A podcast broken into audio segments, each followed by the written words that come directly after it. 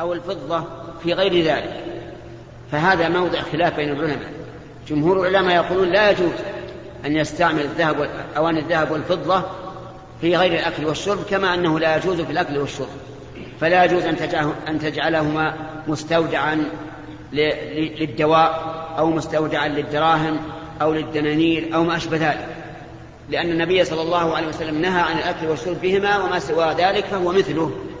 ومن العلماء من أباح ذلك وقال إننا نقتصر على ما جاء به النص والباقي ليس حراما لأن الأصل حل ولهذا كانت أم سلمة رضي الله عنها وهي ممن روى حديث النهي عن الأكل والشرب في آنية الفضة كان عندها جلجل من فضة يعني مثل وعاء البيبسي وشبهه. جلجل من فضة جعلت فيه شعارات من شعارات النبي صلى الله عليه وسلم. يستشفي الناس بها. إذا مرض الإنسان أتوا إليها وجعلت في هذا الجلجل ماء وراجته في الشعر وشربه المريض فيشفى بإذن الله. فهي رضي الله عنها تستعمل الفضة في غير الأكل والشرب. وهذا أقرب إلى الصواب أنه أن استعمال الذهب والفضة في غير الأكل والشرب جائز. لكن الورع تركه احتياطا لموافقة جمهور العلماء. والله موفق. قال رحمه الله تعالى باب تحريم لبس الرجل ثوبا مزعفرا. عن أنس رضي الله عنه قال نهى النبي صلى الله عليه وسلم أن يتزعفر الرجل. متفق عليه. وعن عبد الله بن عمرو بن العاص رضي الله عنهما قال رأى النبي صلى الله عليه وسلم علي ثوبين معصفرين فقال أمك أمرتك بهذا؟ قلت أغسلهما. قال بل أحرقهما. وفي رو... قال بل أحرقهما. وفي رواية فقال إن هذه من ثياب الكفار فلا تلبسها. رواه مسلم. باب النهي عن صمت يوم إلى الليل. عن علي رضي الله عنه قال حفظت عن رسول الله صلى الله عليه وسلم لا يتم بعد احتلام ولا صمات يوم إلى الليل. رواه أبو داود بإسناد حسن. قال الخطابي في تفسير هذا الحديث كان من نسك الجاه كان من نسك الجاهلية الصمات فنهوا في الإسلام عن ذلك وأمروا بالذكر والحديث بالخير. وعن قيس بن أبي حازم قال دخل أبو بكر الصديق رضي الله عنه على امرأة من أحمس يقال لها زينب فرآها لا, فرآها لا تتكلم فقال ما لها لا تتكلم؟ فقالوا حجت مصمتة.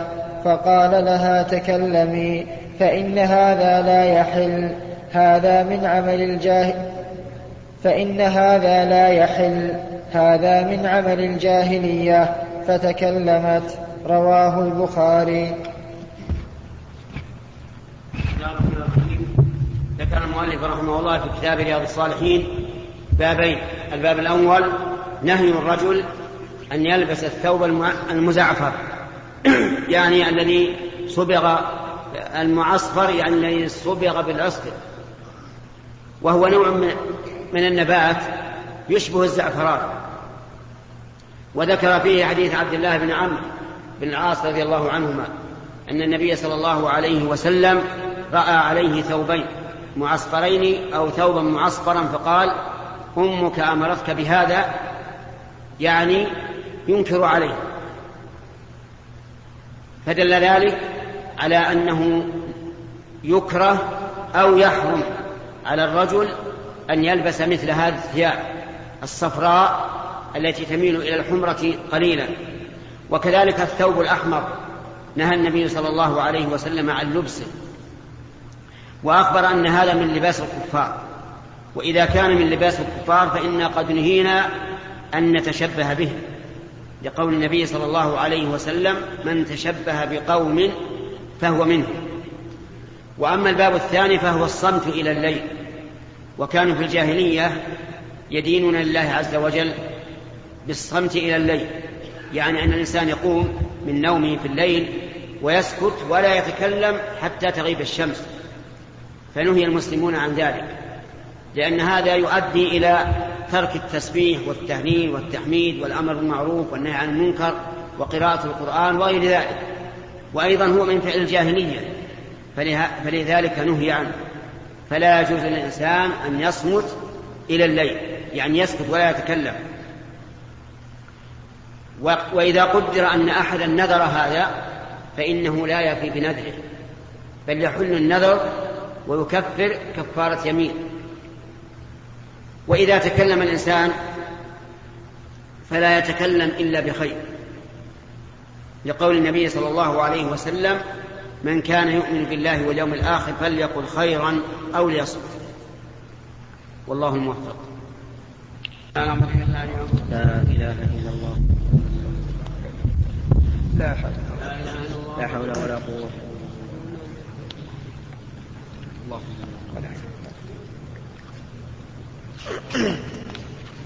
بسم الله الرحمن الرحيم.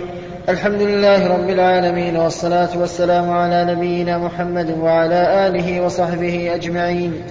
قال رحمه الله تعالى باب تحريم انتساب الإنسان إلى غير أبيه وتوليه إلى غير مواليه.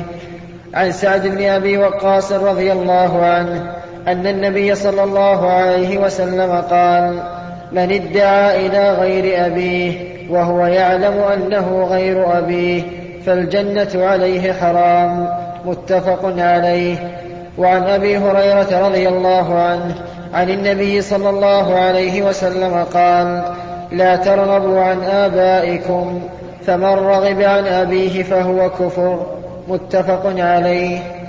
وعن يزيد بن شريك بن طارق قال رأيت عليا رضي الله عنه على المنبر, على المنبر يخطب فسمعته يقول لا والله ما عندنا من كتاب نقرأه إلا كتاب الله وما في إلا كتاب الله وما في هذه الصحيفة فنشرها فإذا فيها أسنان الإبل وأشياء من الجراحات. وفيها قال رسول الله صلى الله عليه وسلم المدينة حرام ما بين عير إلى ثور فمن أحدث فيها حدثا أو آوى محدثا فعليه لعنة الله والملائكة والناس أجمعين. لا يقبل الله منه يوم القيامة صرفا ولا عدلا. ذمة المسلمين واحدة يسعى بها أدناهم.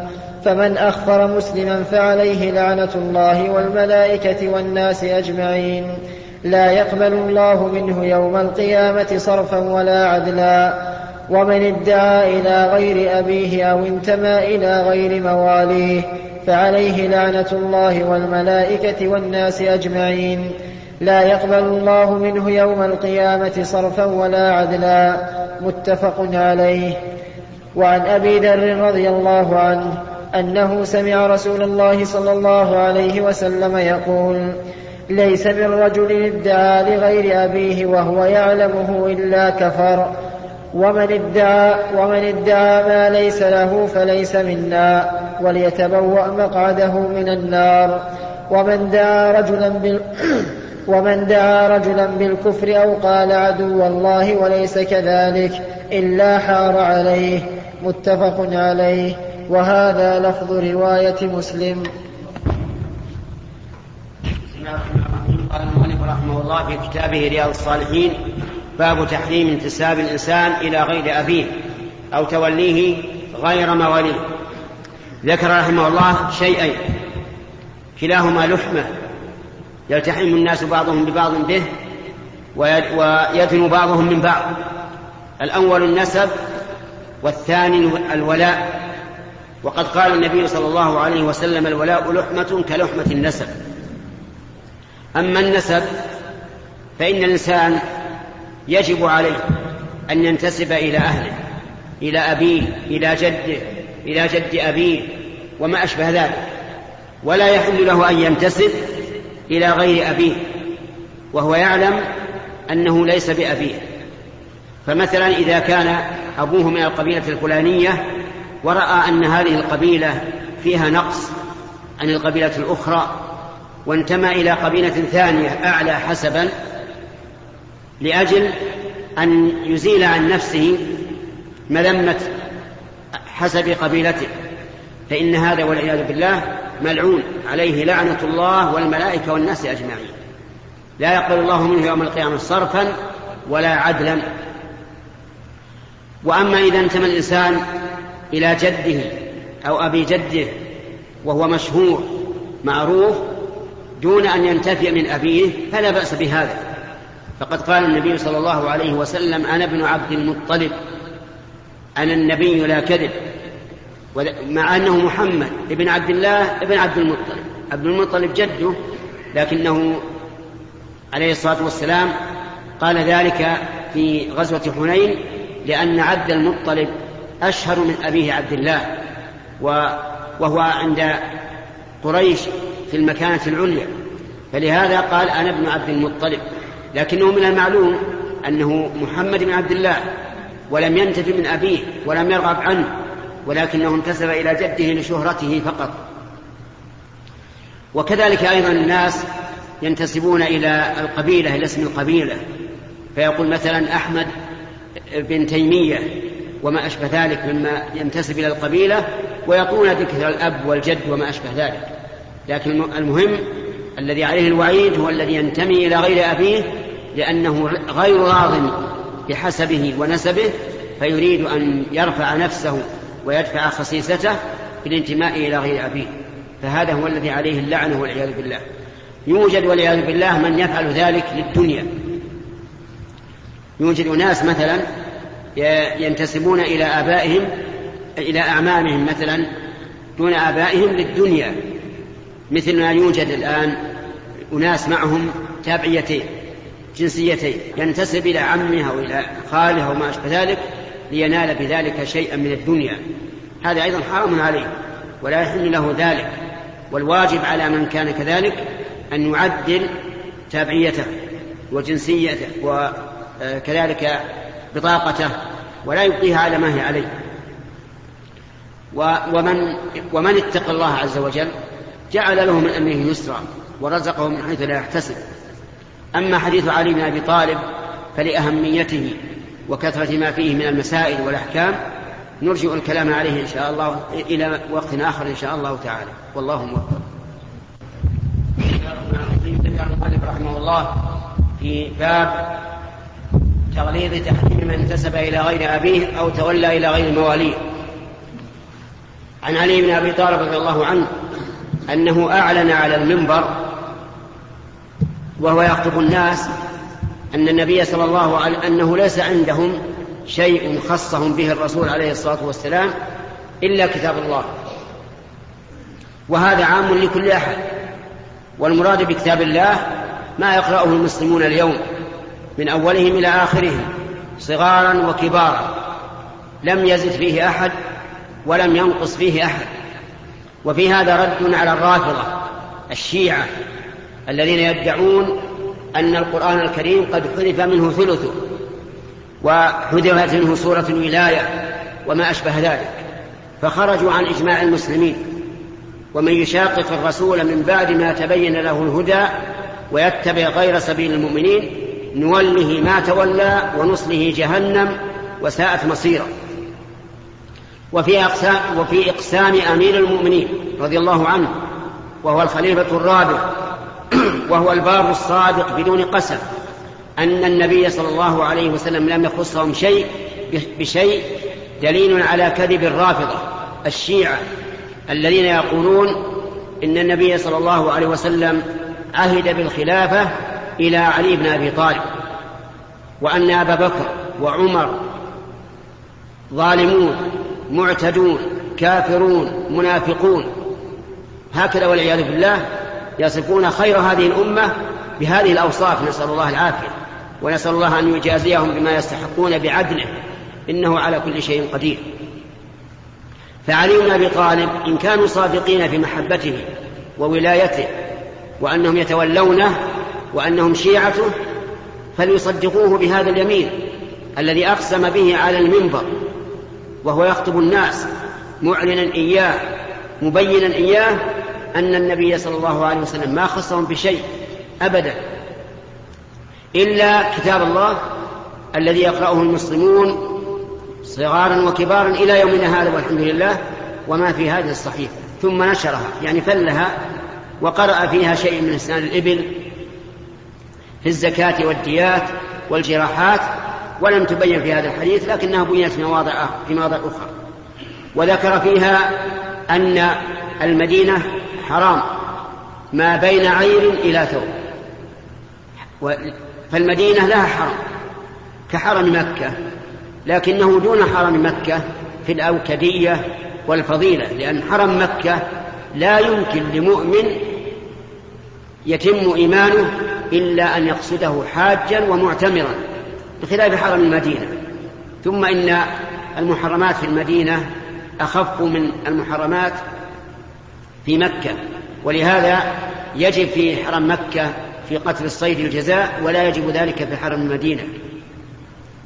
وليس هذا موضع ذكر الفروق بين الحرمين فإنها حوالي ستة أو سبعة فروق معروفة. وما بين عير إلى ثور معروف أيضا. فإن هذا الحرم مساحته بريد في بريد. يعني أربعة فراسخ في أربعة فراسخ. هذا الحرم يقول النبي عليه الصلاة والسلام من أحدث فيه حدثا أو آوى محدثا فعليه لعنة الله والملائكة والناس أجمعين. أحدث حدث في أي شيء؟ في العقيدة في المنهج في السلوك مخالفا للمسلمين فعليه لعنة الله والملائكة والناس أجمعين. وكذلك من آوى محدثا يعني أدخله المدينة وهو يعلم أنه صاحب حدث فآواه و ونصره وأدخله في منزله وتستر عليه وما أشبه ذلك. هذا يكون أيضا مشاركا له في الإثم. عليه لعنة الله والملائكة والناس أجمعين. الجملة الثانية أن ذمة المسلمين واحدة. يعني عهدهم. واحد واحد. إذا عاهد أحد من المسلمين ممن له ولاية العهد وخفرت ذمة أحد فعليه لعنة الله والملائكة والناس أجمعين.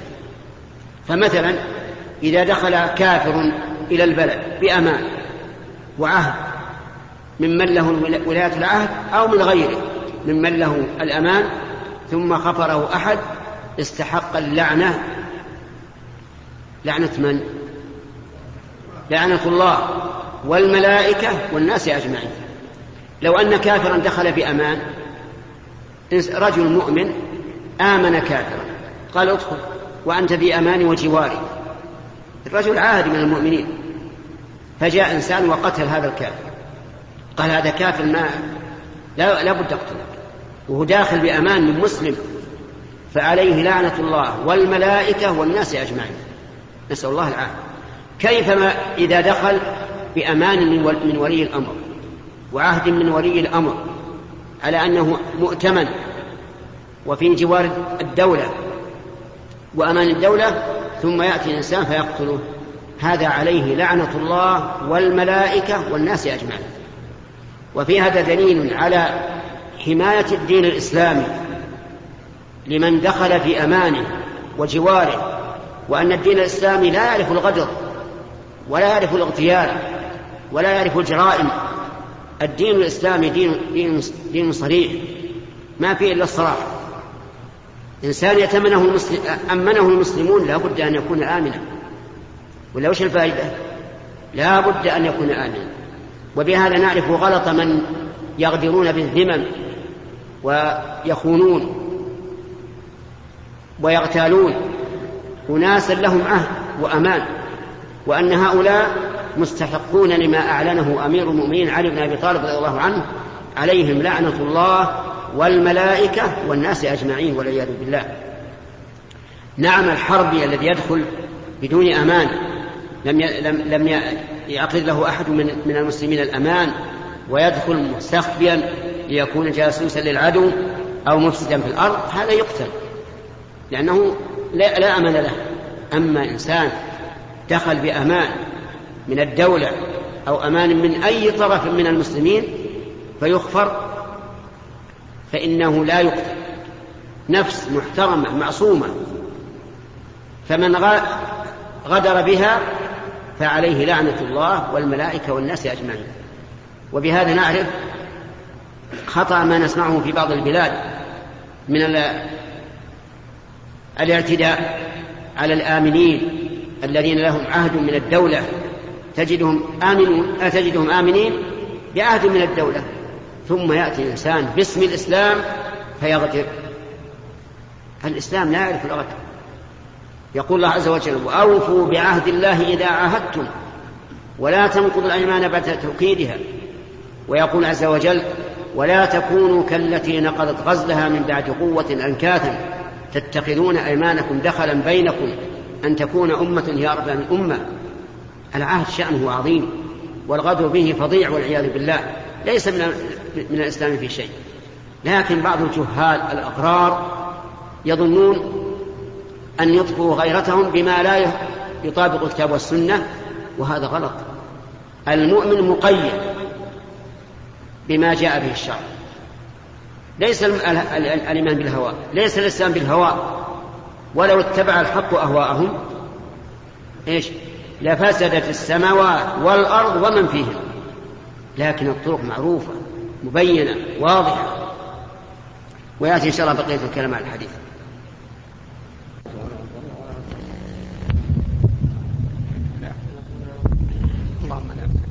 لا حول ولا بسم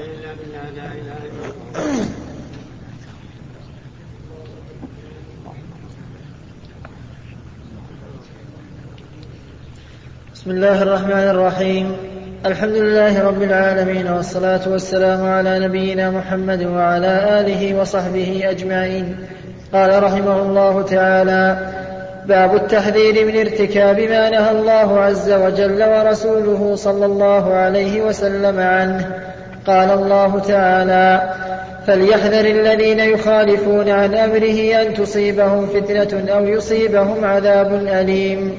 وقال تعالى ويحذركم الله نفسه. وقال تعالى إن بطش ربك لشديد. وقال تعالى وكذلك أخذ ربك إذا أخذ القرى وهي ظالمة. إن أخذه أليم شديد. عن أبي هريرة رضي الله عنه أن النبي صلى الله عليه وسلم قال إن الله تعالى يغار وغيرة الله أن يأتي المرء ما حرم الله عليه. متفق عليه.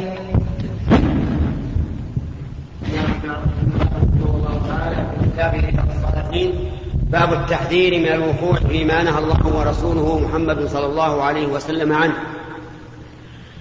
يعني أن الإنسان يجب أن يكون حذرا من الوقوع في المحرمات ولا يتهاون ولا يغلبه الأمن من مكر الله عز وجل. فإن بعض الناس يغره الشيطان يقول افعل المعصية واستغفر الله افعل المعصية ورحمة الله تعالى سبقت غضبه افعل المعصية فقد قال الله تعالى إن الله لا يغفر أن يشرك به ويغفر ما دون ذلك لمن يشاء. إلى غير ذلك من الأماني الكاذبة التي يغرها الشي... يغر بها الشيطان بني آدم وما يعدهم الشيطان إلا غرورا. فالواجب الحذر مما نهى الله ورسوله عنه. ثم استدل المؤلف رحمه الله بآيات من كتاب الله منها قول الله تعالى فليحذر الذين يخالفون عن أمره أن تصيبهم فتنة أو يصيبهم عذاب أليم. فليحذر الذين يخالفون عن أمره أي عن أمر رسول الله صلى الله عليه وسلم ومعنى يخالفون عنه يخرجون عنه ولا يبالون به ويرتكبونه ليحذروا أن تصيبهم فتنة أو يصيبهم عذاب أليم. فتنة يعني فتنة في قلوبهم والعياذ بالله. يلقي يلقى في قلوبهم الفتنة من الشك فيما يجب اليقين فيه. أو الشهوة فيما يحرم تناوله. ولهذا قال الإمام أحمد رحمه الله أتدري ما الفتنة؟ يعني في قوله تعالى أن تصيبهم فتنة الفتنة الشرك.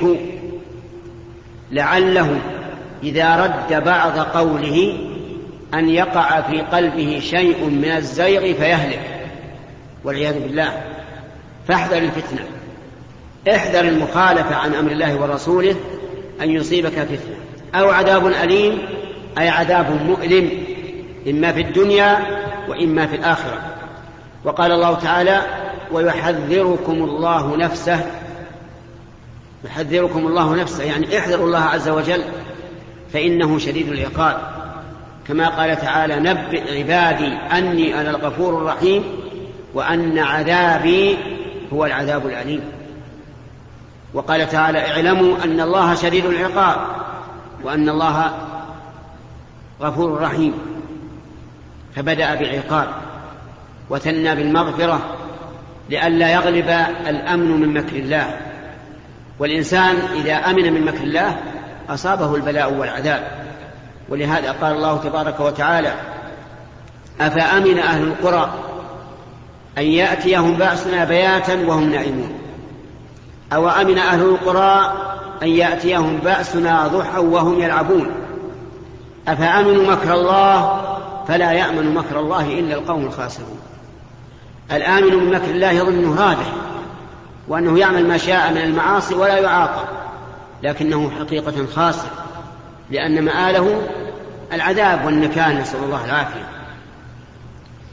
وقال تبارك وتعالى وكذلك أخذ ربك إذا أخذ القرى وهي ظالمة إن أخذه أليم شديد. فسرها النبي عليه الصلاة والسلام بقوله إن الله ليملي للظالم يعني يمهله ويدعه يظلم نفسه ويعصي الله حتى إذا أخذه لم يفلته. وتلا قوله تعالى وكذلك أخذ ربك إذا أخذ القرى وهي ظالمة.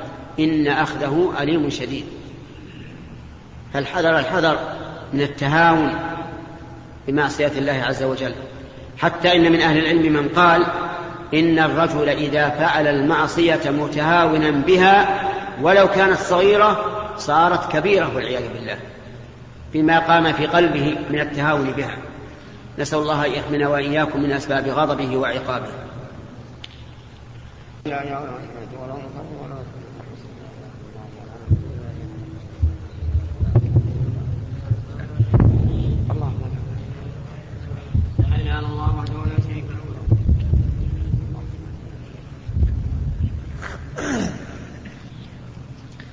بسم الله الرحمن الرحيم الحمد لله رب العالمين والصلاة والسلام على نبينا محمد وعلى آله وصحبه أجمعين قال رحمه الله تعالى باب ما يقوله ويفعله من ارتكب منهيا عنه قال الله تعالى وإما ينزغنك من الشيطان نزغ فاستعذ بالله وقال تعالى إن الذين اتقوا إذا مسهم طائف من الشيطان تذكروا فإذا هم مبصرون. وقال تعالى والذين إذا فعلوا فاحشة أو ظلموا أنفسهم ذكروا الله فاستغفروا لذنوبهم ومن يغفر الذنوب إلا الله ولم يصروا على ما فعلوا وهم يعلمون. أولئك جزاؤهم مغفرة من ربهم وجنات تجري من تحتها الأنهار خالدين فيها ونعم أجر العاملين. وقال تعالى وتوبوا إلى الله جميعا أيها المؤمنون لعلكم تفلحون. عن أبي هريرة رضي الله عنه عن النبي صلى الله عليه وسلم قال من حلف فقال في حلفه من حلف فقال في حلفه بالله من حلف فقال في حلفه باللات والعزى فليقل لا إله إلا الله. ومن قال لصاحبه تعال أقامرك فليتصدق. متفق عليه.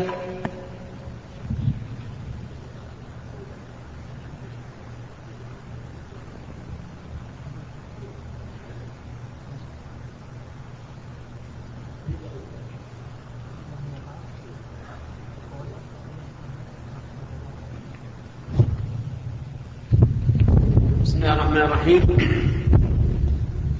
سبق لنا الكلام على أنه لا يجوز للإنسان أن يغتر بإمهال الله تعالى له وأن يرتكب المعاصي بناء على أن الله لم يعاجله بالعقوبة وأن هذا من باب الأمن من مكر الله عز وجل. وذكرنا أن الله تعالى يملي للظالم حتى إذا أخذه لم يفلته.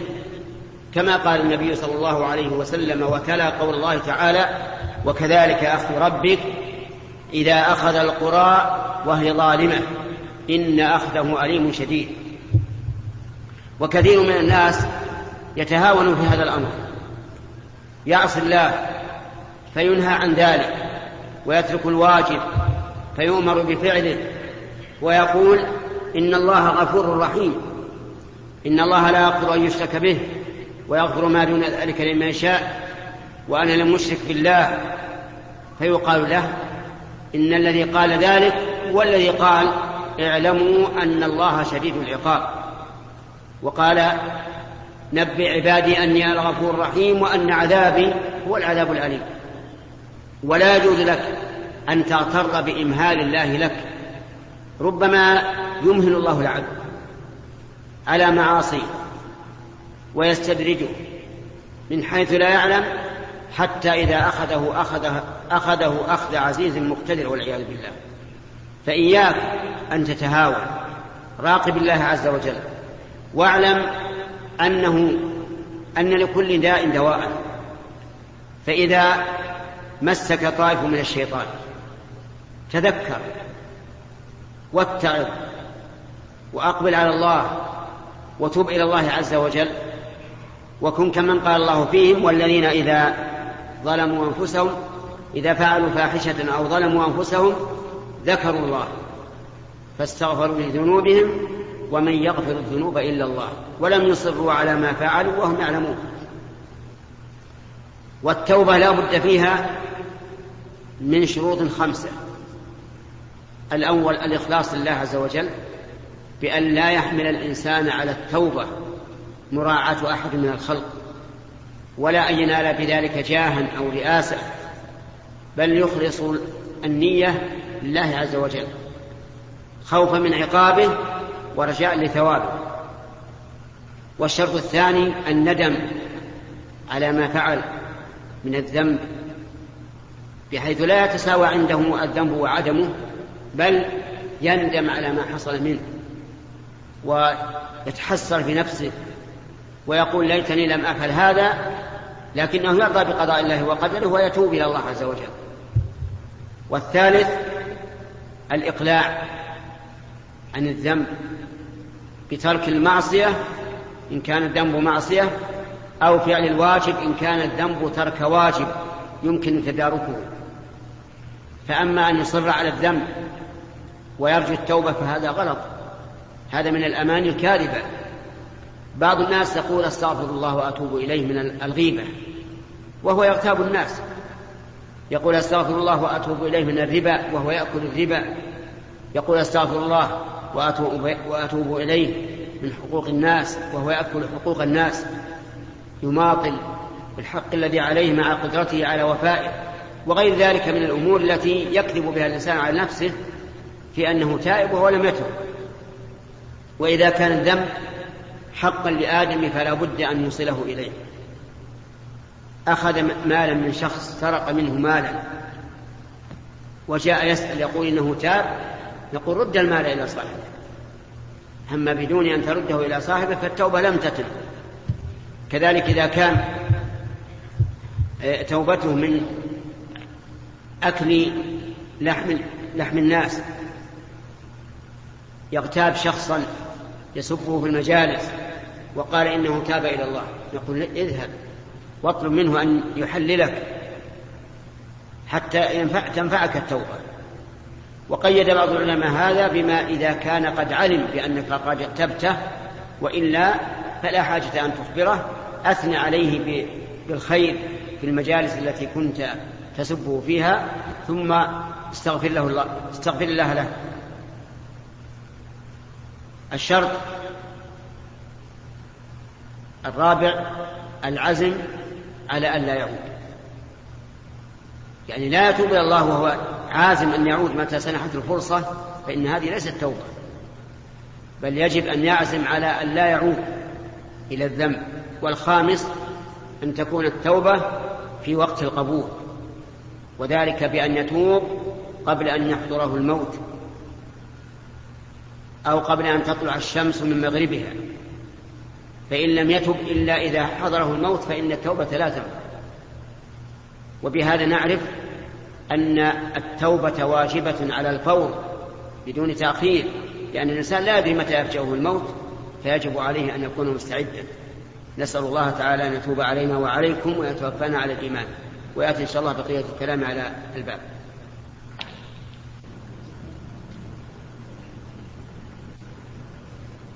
الحمد لله رب العالمين والصلاة والسلام على نبينا محمد وعلى آله وصحبه أجمعين.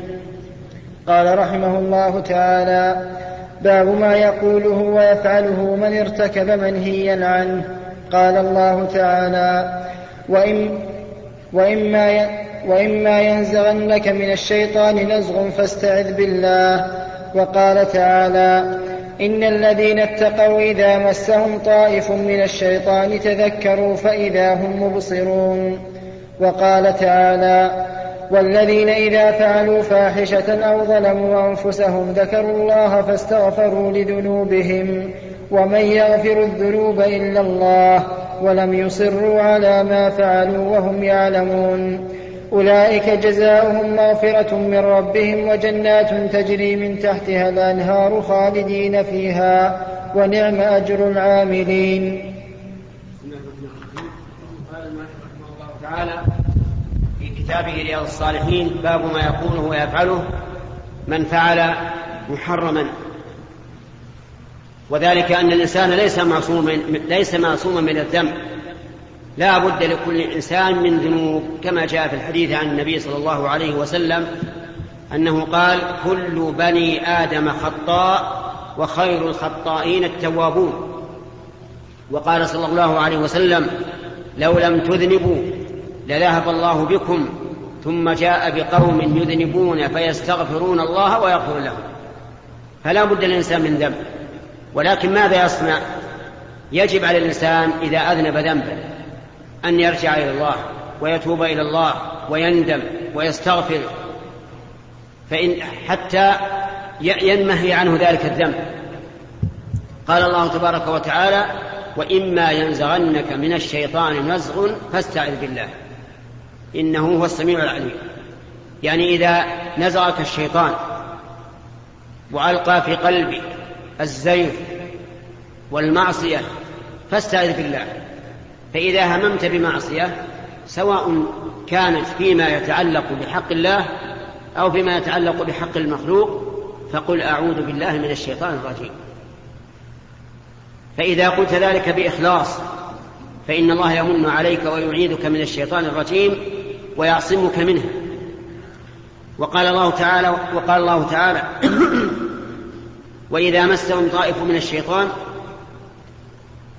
تذكروا إن الذين اتقوا إذا مسهم طائف من الشيطان تذكروا فإذا هم مبصرون.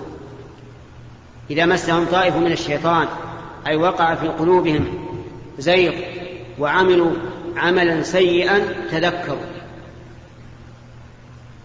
فاعتبروا. فإذا هم مبصرون فيعرفون أنهم في غي وحينئذ يستغفرون الله تعالى كما قال في الآية الأخرى التي ساقها المؤلف رحمه الله في أوصاف المتقين والذين إذا فعلوا فاحشة أو ظلموا أنفسهم ذكروا الله. إذا فعلوا فاحشة يعني سيئة عظيمة. أو ظلموا أنفسهم بما دون ذلك ذكروا الله. ذكروا الله بماذا؟ بقلوبهم أو بألسنتهم؟ بالجميع. ذكروا الله تعالى فاستغفروا لذنوبهم. سألوا الله تعالى أن يغفر لهم. ومن يغفر الذنوب إلا الله. يعني لا أحد يغفر الذنوب إلا الله. لو اجتمع أهل الأرض كلهم وأهل السماوات كلهم كلهم على أن يرفعوا عنك ذنبا واحدا ما استطاعوا أبدا. كل الخلق لو أرادوا أن يمحوا عنك ذنبا واحدا ما استطاعوا. لا يغفر الذنوب إلا من؟ إلا الله. ومن يغفر الذنوب إلا الله؟ ولم يصروا على ما فعلوا وهم, وهم يعلمون. يعني لم يستمروا في معصيتهم. وذنوبهم وهم يعلمون أنهم على ذنب. أما لو أنهم فعلوا ذنبا وأصروا عليه وهم لا يعلمون أنه ذنب فإن الله تعالى لا يؤاخذهم. بقوله تعالى ربنا لا تؤاخذنا إن نسينا أو أخطأنا. أولئك جزاؤهم مغفرة من ربهم وجنات تجري من تحتها الأنهار خالدين فيها ونعم أجر العاملين. يعني هؤلاء الذين يتصفون بهذه الصفات هذا جزاؤهم عند الله. وقال الله تعالى وتوبوا إلى الله جميعا أيها المؤمنون لعلكم تفلحون. توبوا إلى الله. هذه ذكرها الله تعالى بعد الأمر بغض البصر وعدم إبداء الزينة من النساء. قال بعد ذلك وتوبوا إلى الله جميعا أيها المؤمنون لعلكم تفلحون. والتوبة إلى الله تعالى هي الرجوع إليه عز وجل من معصيته إلى طاعته ومن الإشراك به إلى توحيده ومن البدعة إلى اتباع, رسوله عليه الصلاة والسلام. أن يرجع الإنسان إلى ربه فيندم على ما فعل ويعزم على ألا يعود ويستغفر الله عز وجل. وقوله لعلكم تفلحون أي لأجل أن تفلحوا. والفلاح والفوز بالمطلوب والنجاة من المرهوب. والتوبة واجبة من كل ذنب. لا تتهاون بالذنوب لا تقول هذا سهل يغفره الله.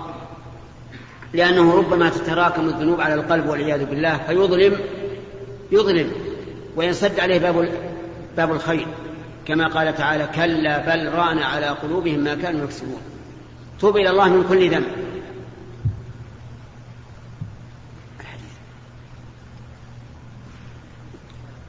اقرأ اقرأ اقرأ الحديث. اقرأه.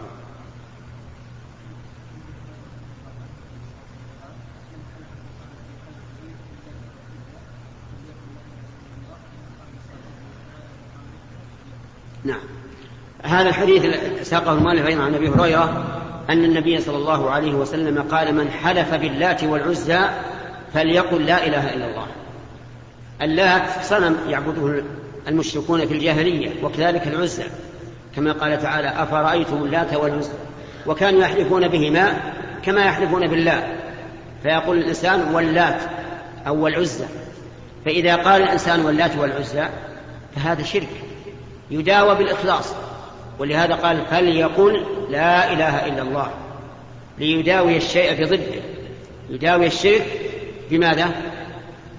بالإخلاص. إذا حلف بغير الله فليقل لا إله إلا الله. ومن قال تعالى أقامرك فليتصدق. هذا أيضا من دواء الشيء بضده المقامرة المغالبة على عوض. اللي يسمونها الناس الرهن. أراهنك إن هذا كذا وكذا؟ وتراهنون على ذبح شاة أو على دراهم أو ما أشبه ذلك.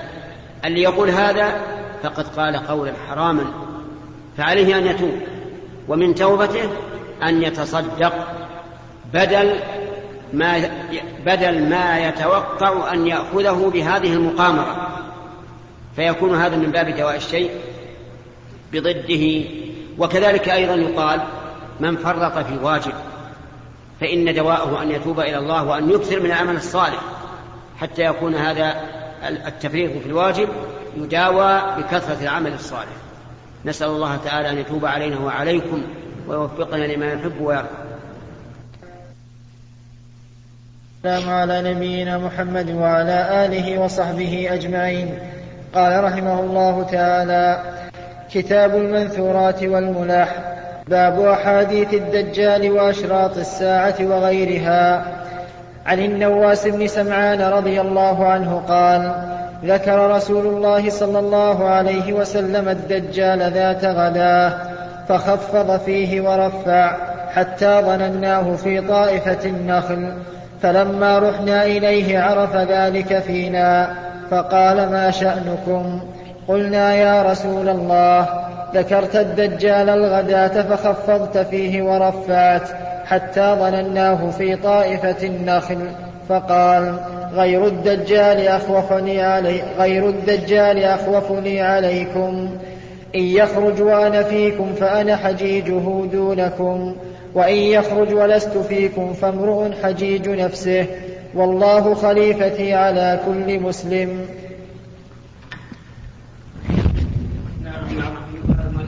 الله في ختام كتابه رياض الصالحين كتاب المنثورات والملح.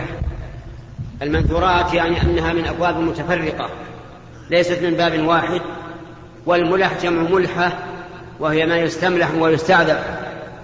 ثم ذكر الباب الأول باب الدجال وأشراط الساعة. الدجال مبالغة من الدجل وهو الكذب. والدجال يعني كثير الكذب الذي لا يتصف إلا بالكذب وأما أشراط الساعة